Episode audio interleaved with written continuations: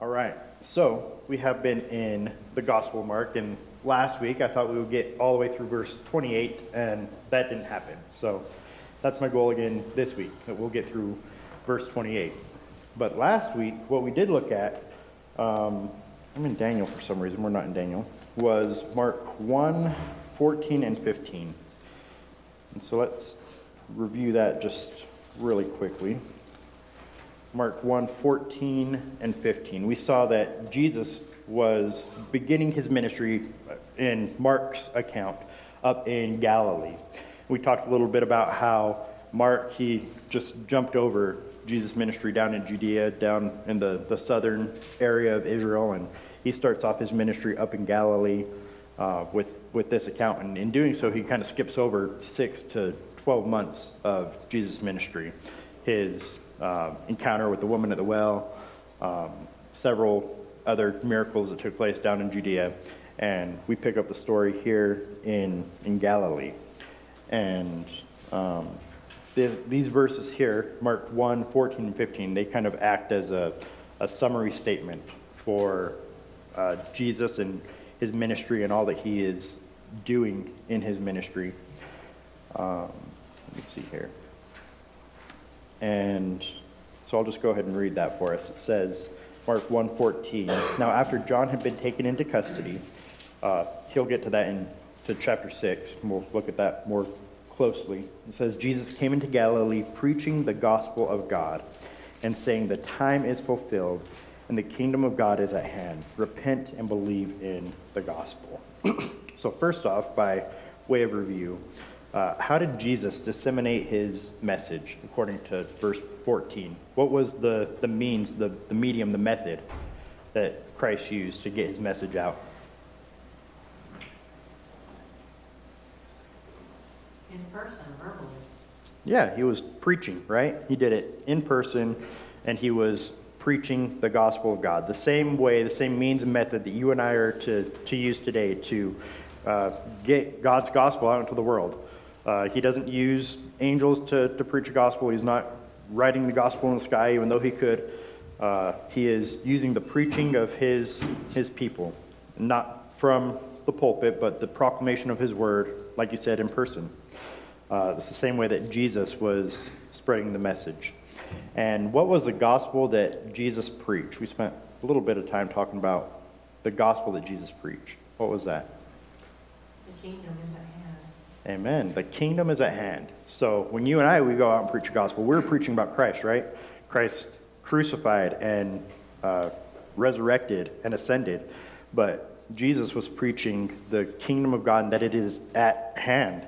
And along with that, we discussed three different aspects of the kingdom. What are the three aspects of the kingdom? We spent quite a bit of time trying to, to understand that. It is a, a pretty deep concept.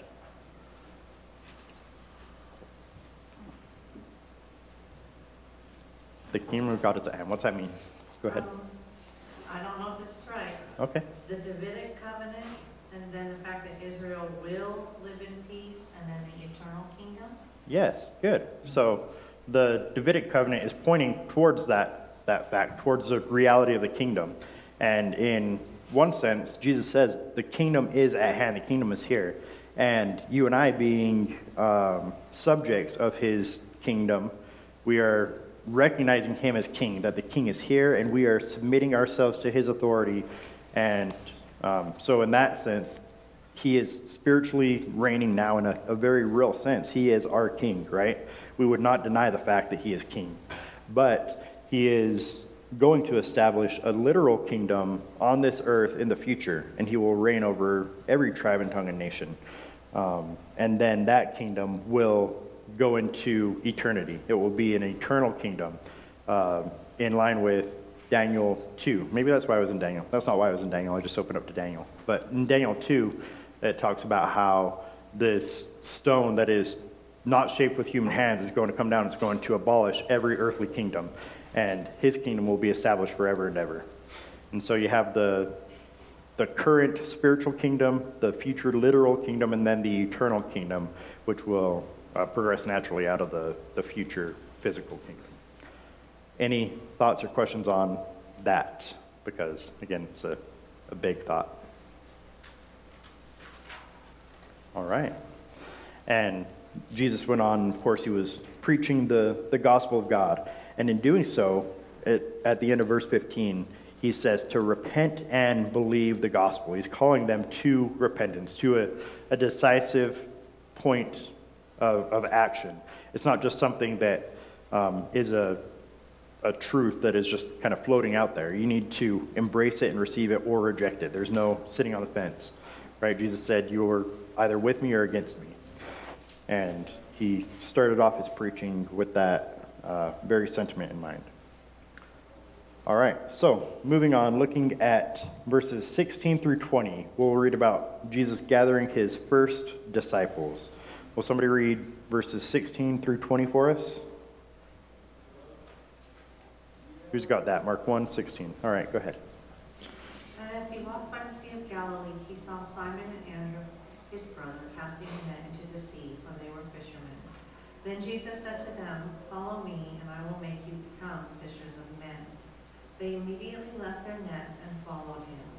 When he had gone a little farther from there, he saw James, the son of Zebedee, and John, his brother, who also were in the boat mending their nets. Mm. And immediately he called them, and they left their father Zebedee in the boat with the hired servants and went after him.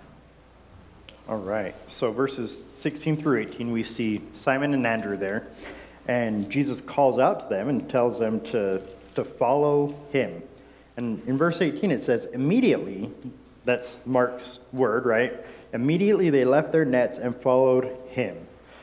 Have you ever wondered why they, they did that so immediately? Um, they're, they're sitting there working, and some guy comes up to them and says, Hey, follow me. Um, I, I don't know if it was maybe a, a, social status thing, if that was something that was higher than uh, fishermen, or if Jesus just had a certain amount of charisma, or uh, there was a, a desire for the truth that he had. Remember, Jesus, even when he was 12 years old, he was captivating uh, the people inside the synagogue. Um, you think maybe more money than fishing? Um, certainly that's not the case, right? Um, all, all different kinds of reasons that we could speculate that these fishermen might have immediately got up and, and left and followed Jesus. But I think it's good to, to realize that this isn't their first encounter with Christ. Um, they had an, an, earlier encounter with Jesus back in John chapter 1. Uh, will somebody turn back to John 1 and read that for us? It'd probably be good if we all turn back to John 1, but will somebody read John 1 35 through 41? This is going to be a, an earlier encounter that these men had with Christ. Who's got that for us? All right, Greg. Again, the next day, John was standing with two of his disciples, and he looked at Jesus as he walked and said, Behold, the Lamb of God. The two disciples heard him speak, and they followed Jesus. Jesus turned and saw them following and said to them, What do you seek? They said to him, Rabbi, which translated means teacher, where are you staying? He said to them, Come and you will see. So they came and saw where he was staying, and they stayed with him that day, for it was about the tenth hour. And uh, one of those who heard John speak and followed him was Andrew, Simon Peter's brother. He found first his own brother Simon and said to him, We have found the Messiah, which translated means Christ. All right. So we see that uh, he was beforehand a, a, follower of John. He was a disciple of John. And John gave a, an incredible witness, an incredible testimony of Jesus. He says, Behold the Lamb of God who takes away the sins of the world. We le- read later on in John, I think it's John 3 30 or 31, where um, he says, yes, John three 3:30. John says, "He must increase and I must decrease." And that was his attitude, that was his mentality. And so John pointed his disciples to Jesus and said, Go and follow him because he is a real Lamb of God. He's the one that you need to be following. So they had this incredible witness from John. Uh, they had a, a, great first impression of Jesus, right? And uh, this took place several months before this encounter that we're reading about in, in Mark chapter 1. So it's not as if they're just um, out of the blue having this encounter of Jesus, Jesus walking up to them while they're fishing.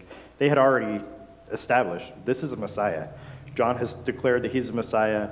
Uh, clearly, he is. And, and they went and, and grabbed other disciples and said, You need to come follow this man. I found the Messiah. So they had already established that to, to some degree.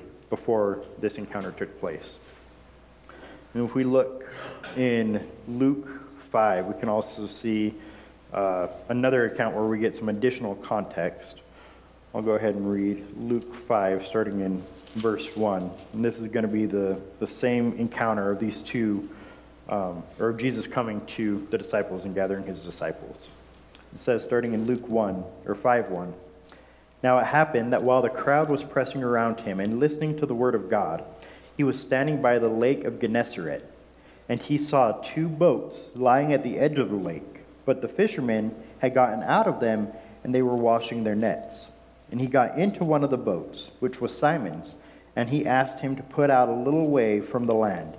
And he sat down and began teaching the people from the boat. When he had finished speaking, he said to Simon, Put out into the deep water and let down your nets for a catch. Simon answered and said, Master, we worked hard all night and caught nothing, but I will do as you say and let down the nets. When they had done this, they enclosed a great quantity of fish, and their nets began to break. And they signaled to their partners in the other boat for them to come and help them. And they came and filled both of the boats, so that they began to sink. But when Simon Peter saw that, saw that, he fell down at Jesus' feet, saying, Get away from me, Lord, for I am a sinful man.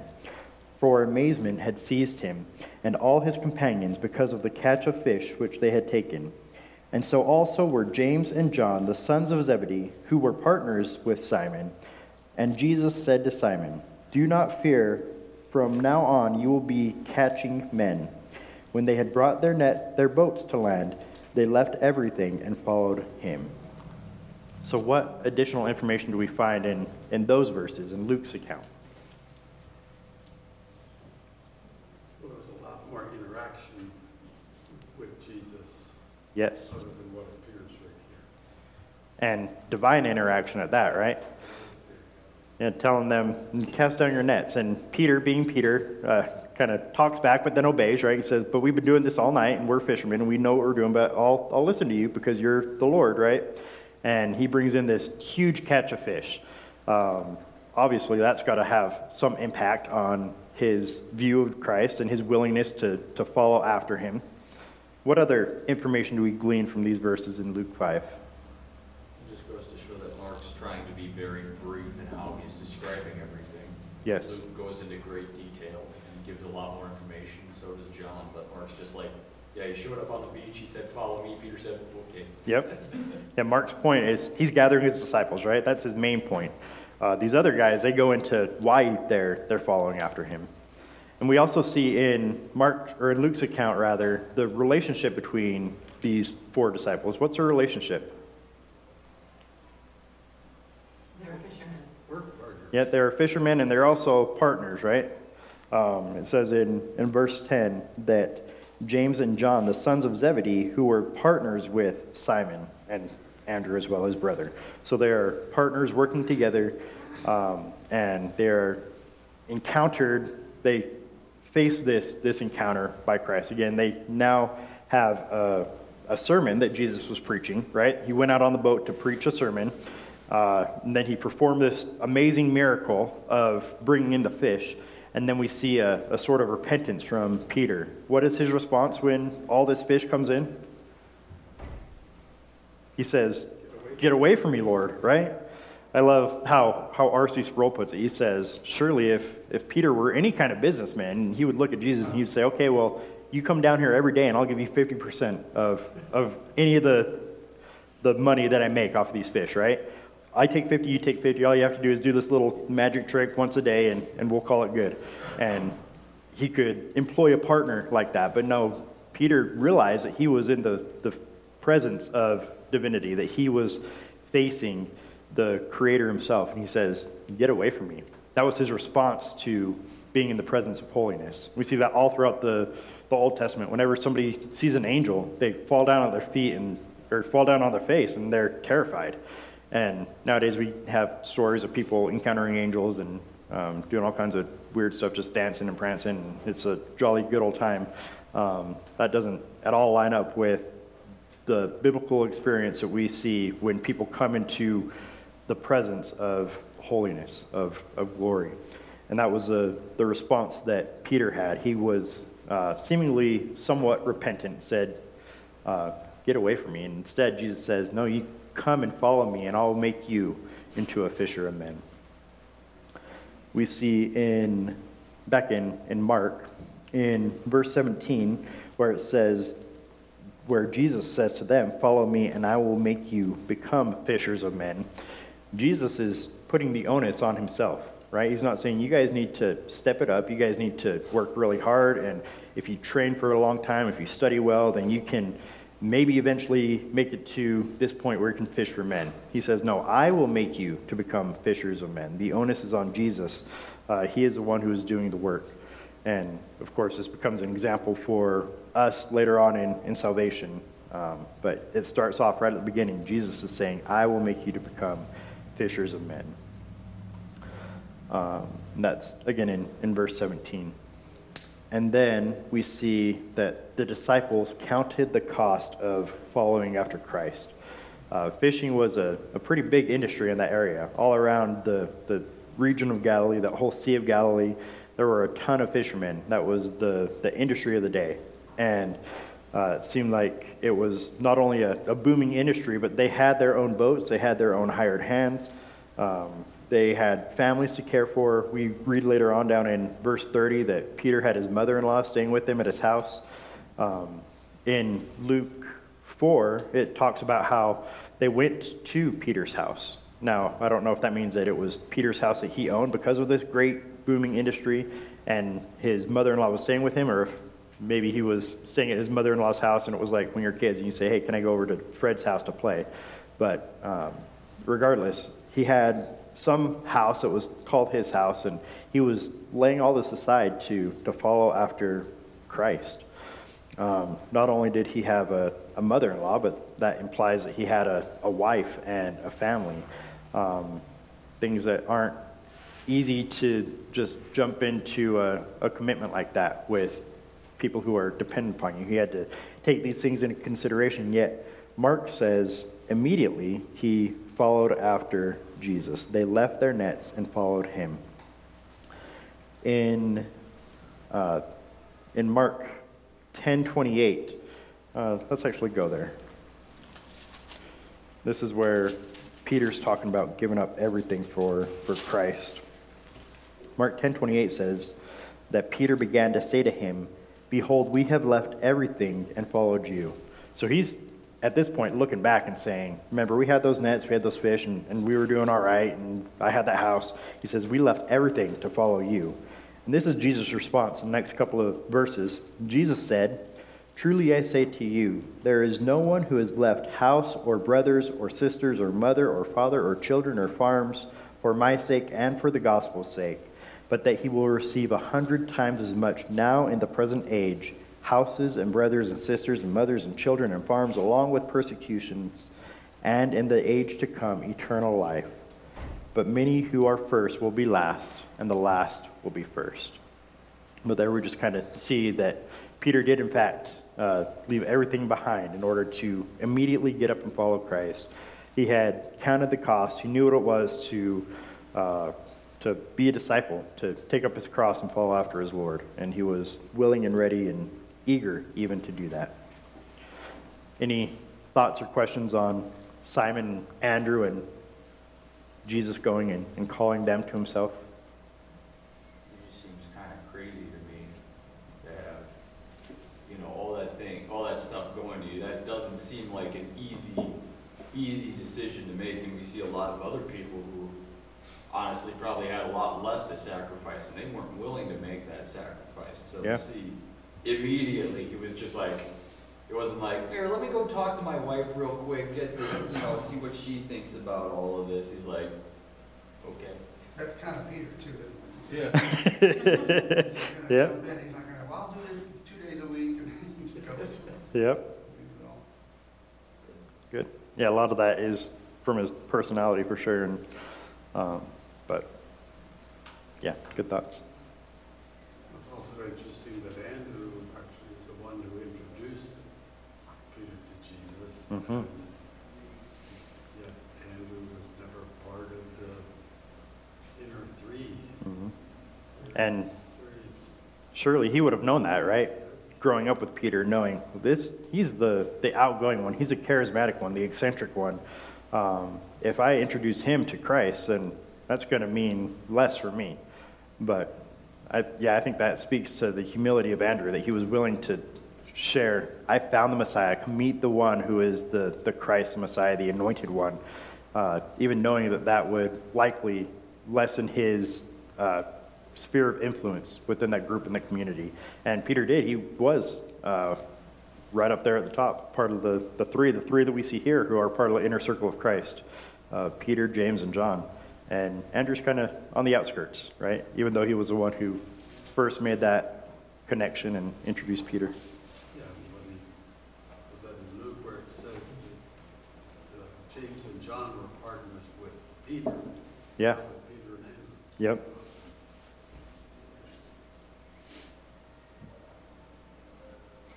All right, well, let's look at the next couple of verses. We see the same kind of interaction between James and John. Uh, so again, 19 says that going a little farther, he saw James, the son of Zebedee, and John, his brother, who were also in the boat mending the nets. Immediately he called to them, and they left their father Zebedee in the boat with the hired servants, and they went away to follow him. So, here, before we even look at James and John, I want to just take a moment to talk about Jesus and how he didn't just immediately jump in and go and find himself some disciples, find himself some followers, like is often the case today. Uh, this took place after 30 years of ministry, of preparing. Again, he was 12 years old when he was in the temple, and he was already amazing the, the teachers, the scribes, and the Pharisees. But he didn't decide to go out and gather disciples around himself then. It was 30 years later after ministry and being commissioned at his, his baptism. Um, and he had already started ministering, and then he went out and he gathered disciples around himself. Um, that is very unlike what a lot of people do today. Um, we read in, I think it's um, 1 Timothy 3, talking about how uh, an elder shouldn't be one who is new to the faith so that it doesn't go quickly to his head. But that seems to be widely ignored by different churches today. And we look for people who have all these followers, all these disciples, without first uh, ministering and being commissioned and going through these, these very simple, basic steps that Jesus did himself. And we see in his going out and, and calling these disciples to himself, even that is unique. It was radical, it was unheard of for rabbis to approach disciples. Uh, typically, uh, it was the disciples who would go to the rabbis and ask, "Hey, can we can we follow you? Can we sit at your feet? Can we learn from you?" But Jesus was breaking protocol and going and saying, "Hey, you're the one that I want to to follow me." And he was gathering around himself those who he had called to himself and picking from different people, right? He was picking tax collectors and he was picking fishermen, not the typical people that you would find in a, a synagogue studying under a rabbi, preparing for some kind of ministry type experience. He was going out and he was finding these people himself. And then we see that Jesus' call here was, in fact, a command, it was not a request.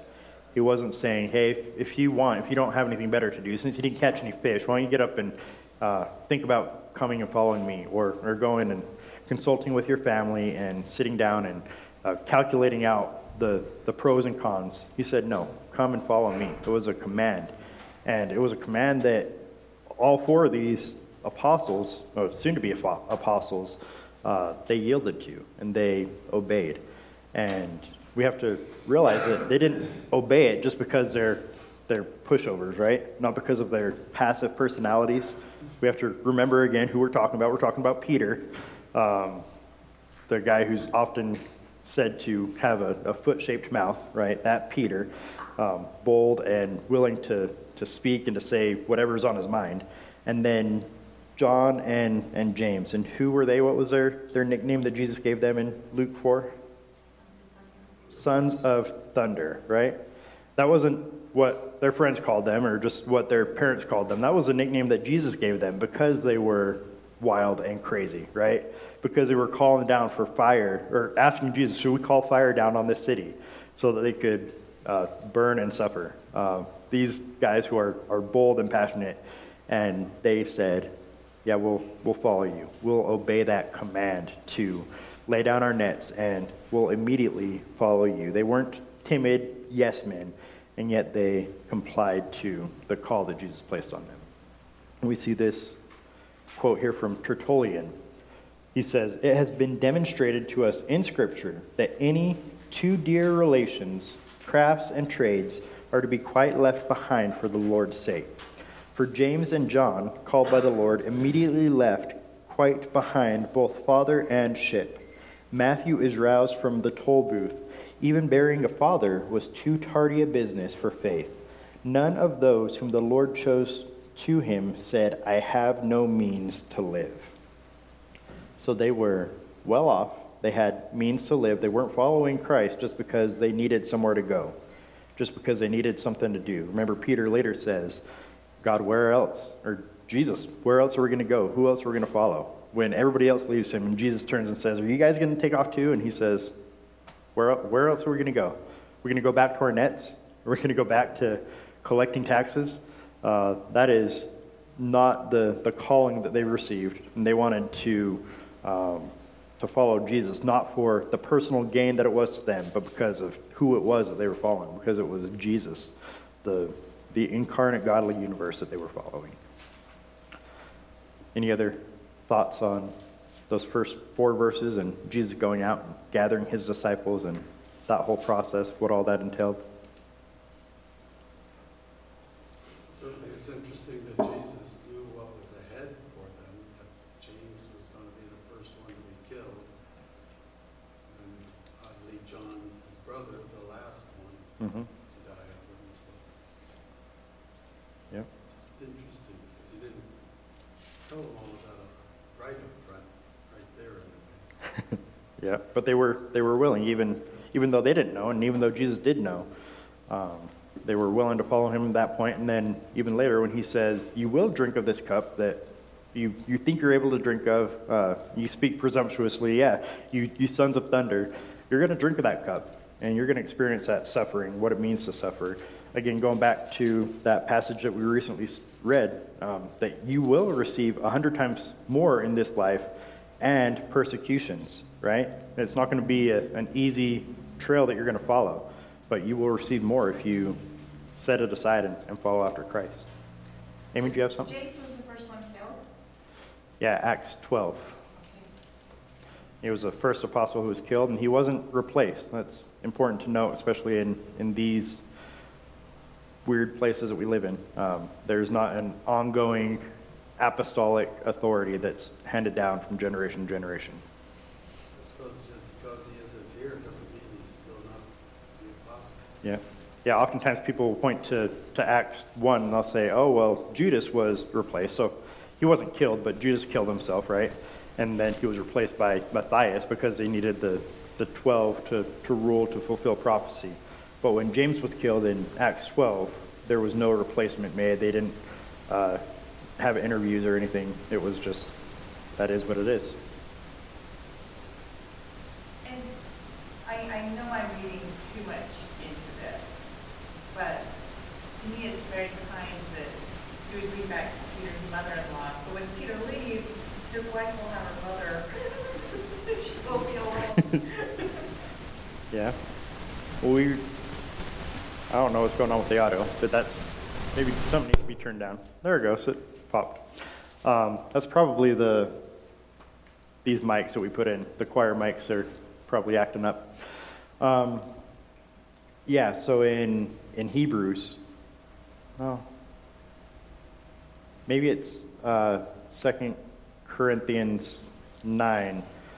I don't know where it is. Uh, but Paul talks about um, him not being able to take along a, a wife, uh, him and Peter. So there's evidence to suggest that maybe she went along with him uh, to some degree on some of his travels, but it, we don't know for sure. But they're just, you know, you forget that there's this whole family dynamic yeah. of everybody that they left, and mm-hmm. you know, it really did um, up a little bit of life for people. Yeah, it wasn't just one person making one decision that's isolated, but yeah, it has all kinds of ripple effects for sure. And uh, Jesus was aware of each and every one of those. That's cool. Yeah, we'll look at that a little bit more next week, I think. Um, the healing of his mother in law. There's some interesting stuff there.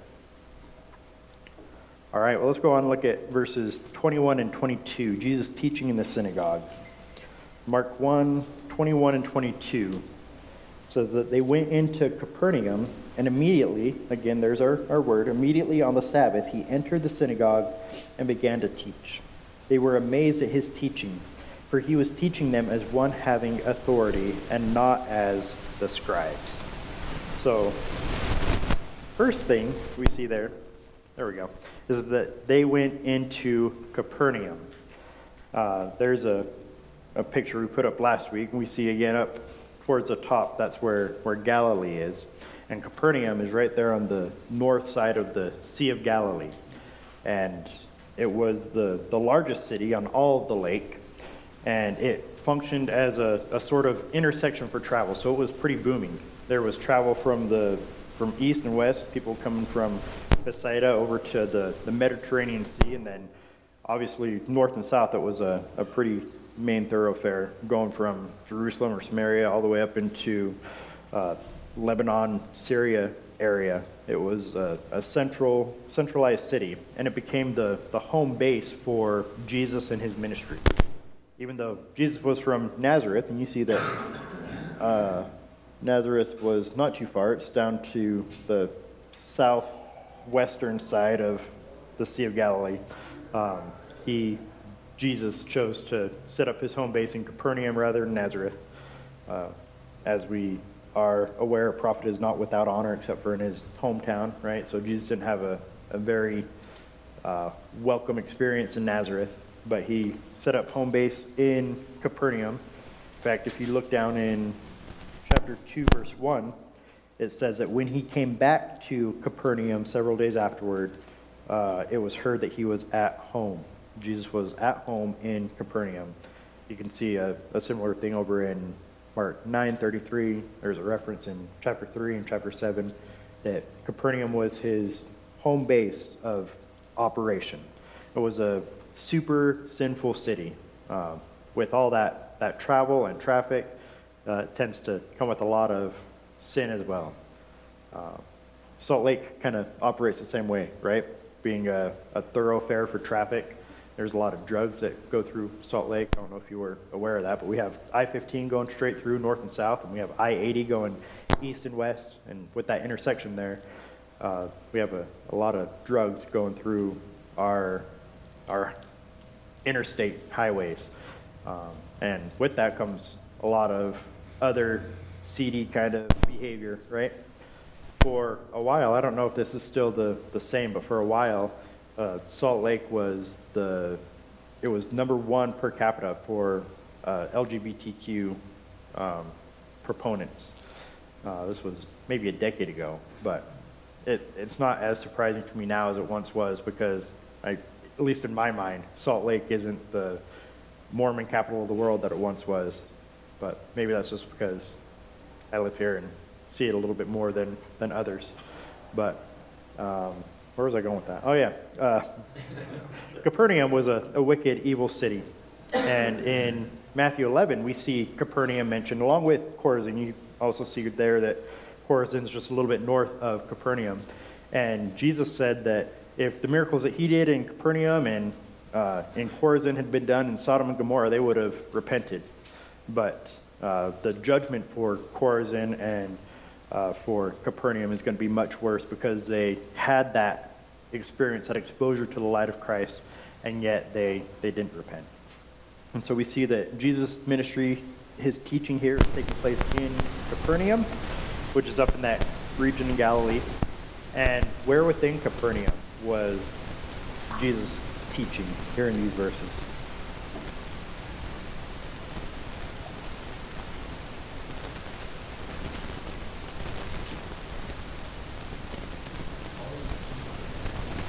Where, so Jesus was ministering in Capernaum, But where within Capernaum does the text say that Jesus was doing this teaching?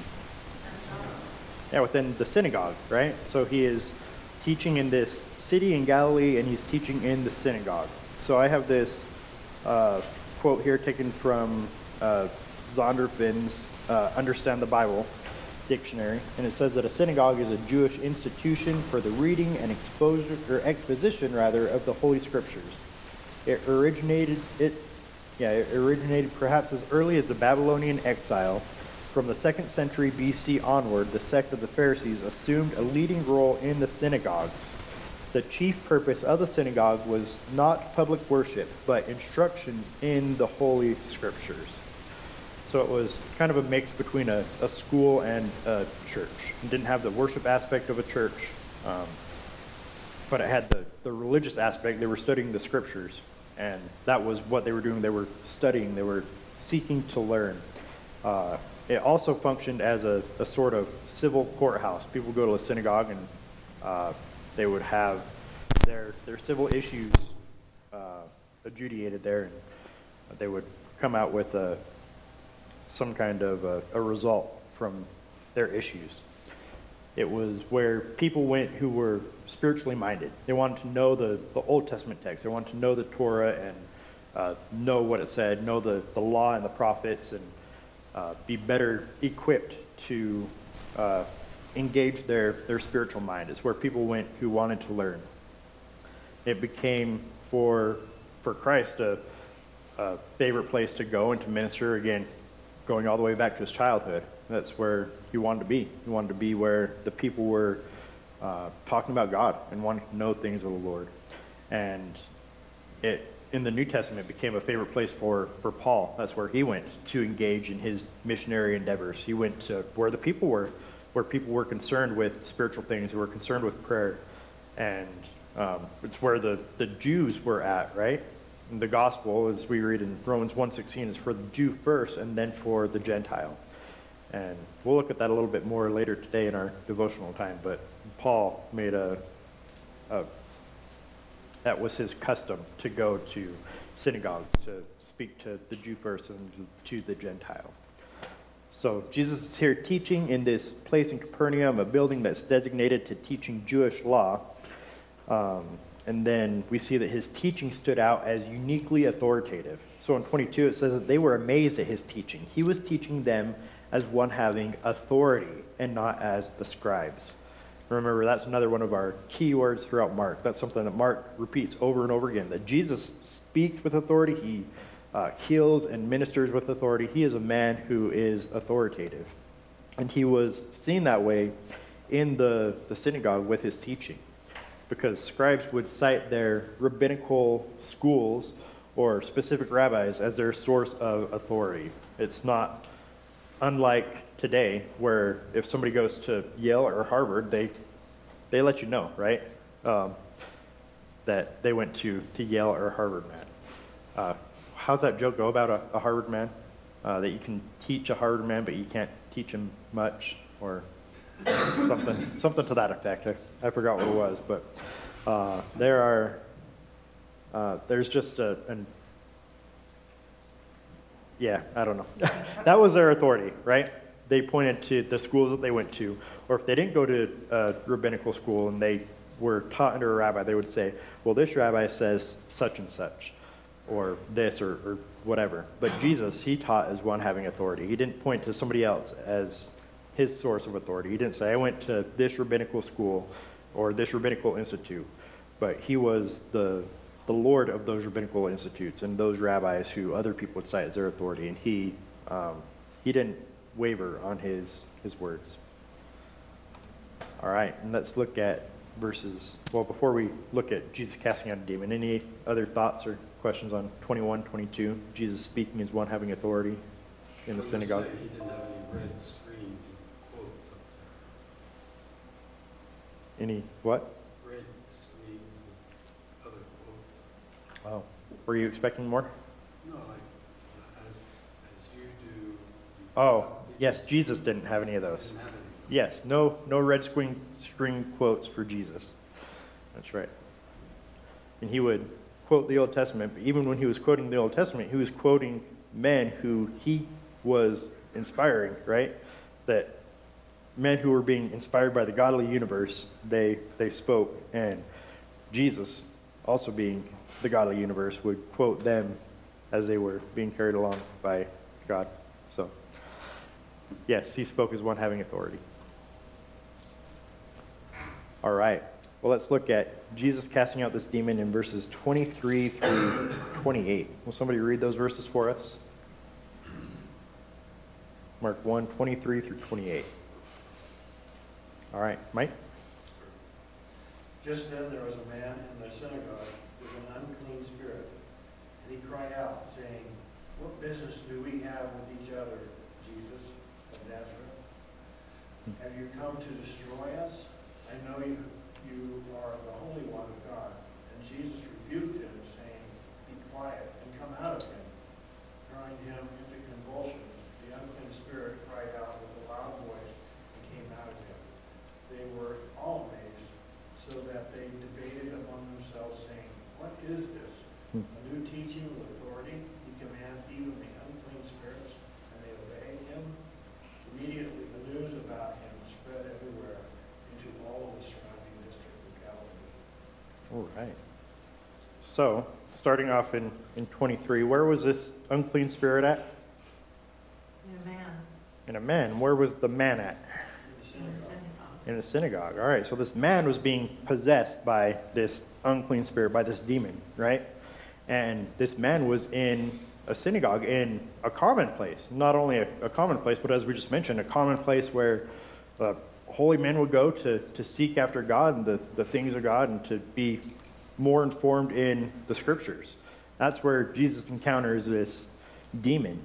Um, again, we, we might think, well, that's, that's backwards, right? That's not allowed. That's not something that we would see of Satan. We saw back when Satan was tempting Jesus that Satan was quoting scripture. He was very familiar with scripture, and he was not afraid to, to quote the words of God. Um, and here we see this, this man in this place of God where he's surrounded by these people who are wanting to learn these teachings from the Lord.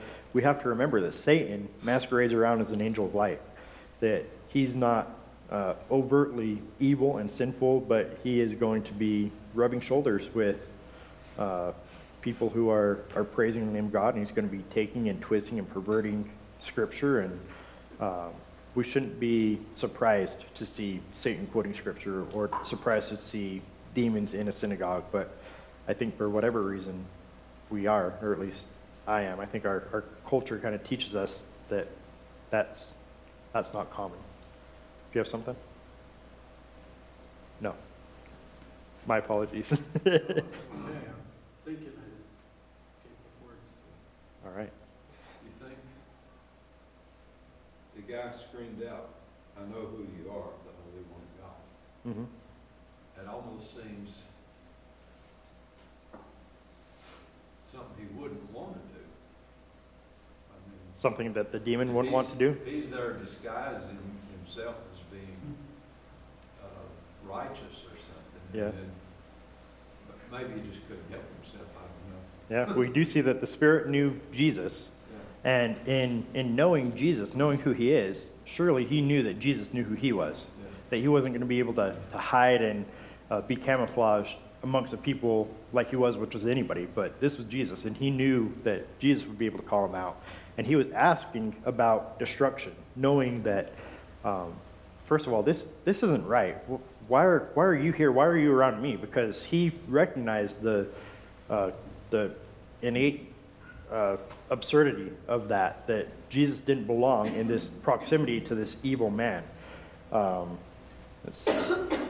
I'm going to grab this passage in 2 Corinthians, if somebody else can make their way over to Matthew.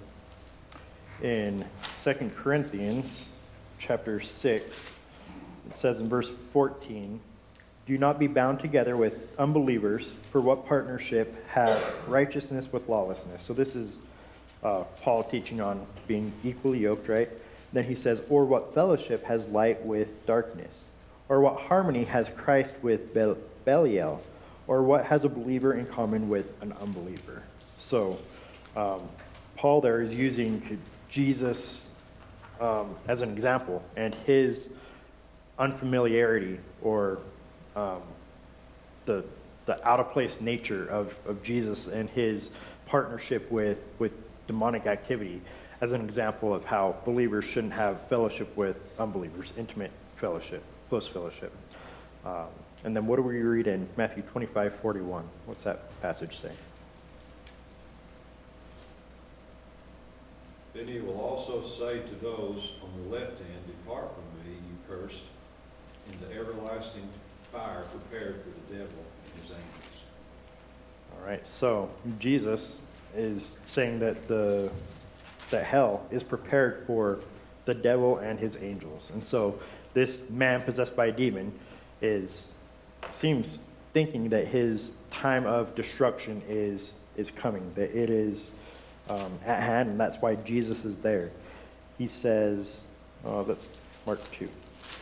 So back in Mark 1, uh, he says, What business do we have with each other, Jesus of Nazareth? Have you come to destroy us? That was his concern, that he was going to be cast into hell, this place that was prepared for demons, and angels. Um, it says over in Revelation 14, talking about hell, that it was a place of wrath, a place of the anger of the Lord, where there is torment and fire and brimstone, where the smoke of their torment goes up forever and ever, and there is no rest day and night. Um, that is the description of hell, eternal conscious torment. And that's what he was thinking was, was coming for him. Uh, jumping over into Revelation 16, it says that men were scorched with fierce heat and they blasphemed the name of God. That is the, the attitude in hell, to blaspheme the name of God, who has the power over these plagues. And they did not repent so as to give him glory.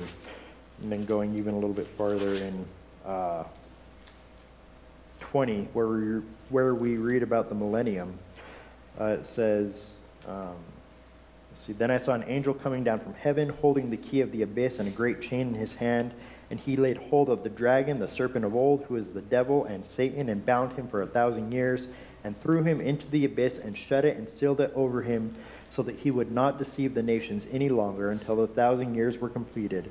After these things, he must be released for a short time. And then, even after the short time, at the end of that chapter, it says that uh, Hades was thrown into the lake of fire. This is the second death, the lake of fire. If anyone's name was not written in the book of life, he was thrown into the lake of fire. And so this demon is thinking, okay, well, I thought this was going to be later, but now he's asking her, are you coming here to destroy me now? Uh, and again, recognizing the fact that they have no relationship with each other, they have no fellowship with each other. Jesus, why are you even here?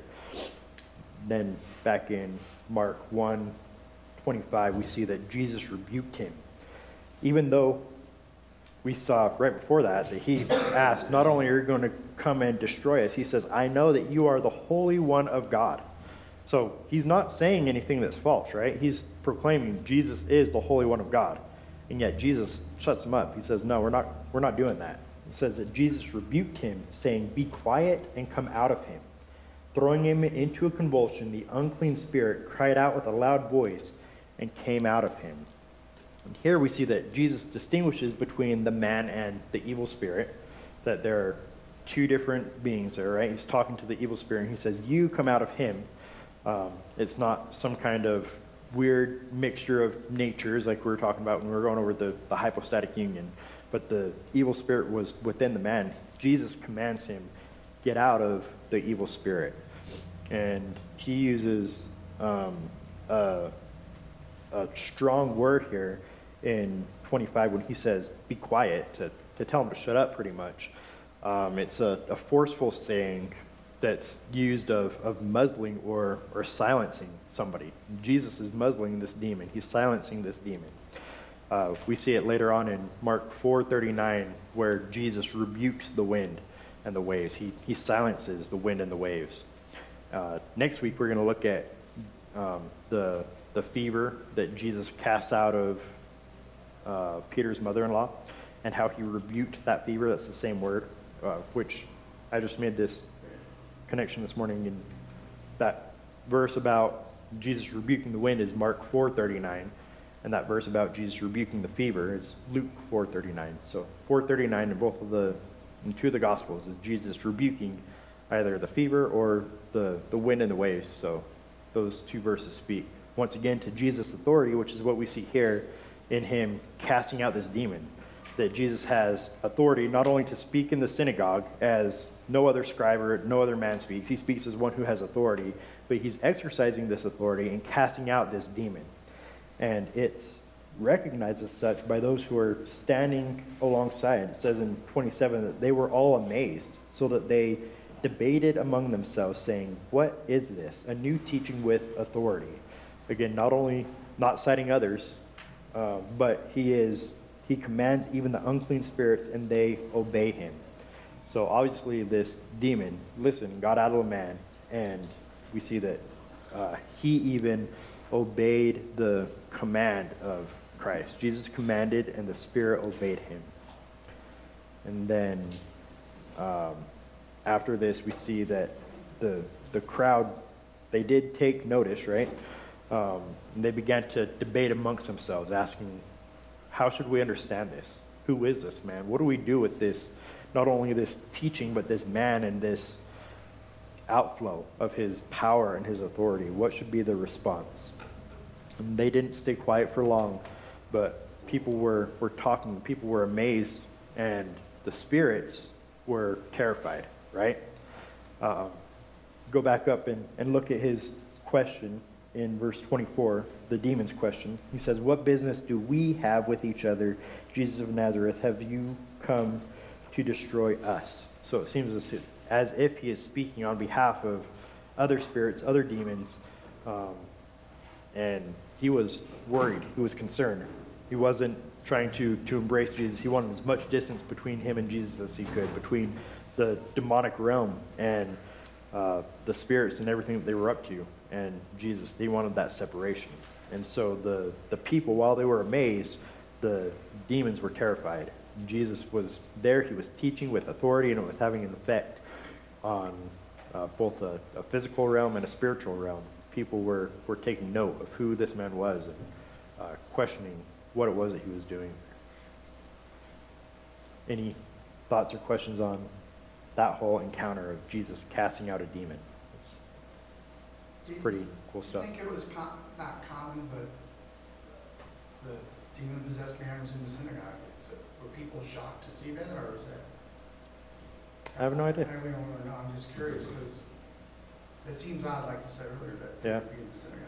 Yeah, and that was that was my point more that I'm I'm shocked looking back on that, and I think our our culture as a whole would be shocked to think, well, demons they don't go in churches, right?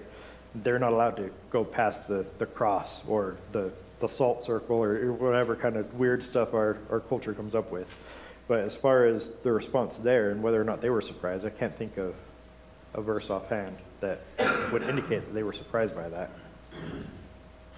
Yeah, it seems like they don't even doubt for a second, like, oh, this isn't just some, some chicanery, like, he's a paid actor or something. They seem to have known this guy. It's like, oh yeah, that's Robert, he's got a demon. Yeah. Um, We just kind of ignore him when he starts speaking up a little bit. Mhm. Yeah, it seems like demons definitely have the ability to be pleasant, and I think Yep. that doesn't come to our mind. Demonic is erratic and crazy and scary always, but I think that that obviously is part of it, but they can also be very pleasant and chill and act just. Yeah, over in Mark 5, we see Legion, right? This crazy demonic dude who's out living amongst the tombs, and they try to chain him up, and he definitely is. He fits that bill of what we would think of as a demon possessed man, right? But this guy who's just walking around the synagogue, he probably is a lot more pleasant and not overtly demonic. Did you have something, Steve?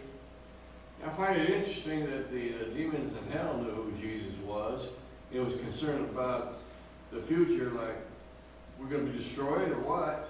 Yep. But yet the Pharisees, Sanhedrists, and Sadducees didn't know who Jesus was. Yep. Yeah, we'll look at that a little bit next week. For the first half of Mark, it seems like nobody really knew who Jesus was. And then Peter comes along in Mark 8 and says, Well, you are the Christ, the Son of the God, the Son of the living God. But up until then, we'll see several instances of people who they don't know, they don't realize. But um, as we mentioned, this demon, he knew Jesus before uh, this this time, this encounter on earth, right? Um, he knew who his creator was and recognized his uh, authority over him. The demons were exorcised, do you think they just freed, or were they cast into an abyss and held for later? Like, there's some mention of that in First Peter three, maybe. Because Yeah, when you look at, this guy was afraid, and you look at the uh, Legion, they were the same thing. Let us go to the pigs. Yep. What was that all about? Why, where did they think they were going? Where, maybe they knew where they were going, I don't know. Even if I had more than 30 seconds to answer that question, I don't know if I could. That's a that's a deep question. Um, we do see the the passage talking about one spirit leaving somebody and then seven others coming and taking its place. Um, But where did that one go? uh, waterless places. I I don't know. Yeah. Uh, Yeah. I'm sorry. That's a, a several week study on demonology that I'm not prepared for today. So sorry about that. All right, next week we'll pick up in Mark 1 29. Uh, for now, let's go fellowship and, and we'll worship some more. Yes, Jerry. You were right, it's First Corinthians nine five. Okay. Don't we have the right to take along a believing wife like the rest of the apostles and Peter? Yep. Good. 1 Corinthians 9 5 talks about Peter's wife possibly going along. All right, let's pray. God, thank you again for your word. Pray that you would be with us today, that you would be glorified in everything that goes on here, that uh, the technology would work okay, that um, the, the teaching would be honoring to you, the music would be lifting up. And uh, God, we just pray that, like John the Baptist, we would decrease, that you might increase. Pray this in your name. Amen.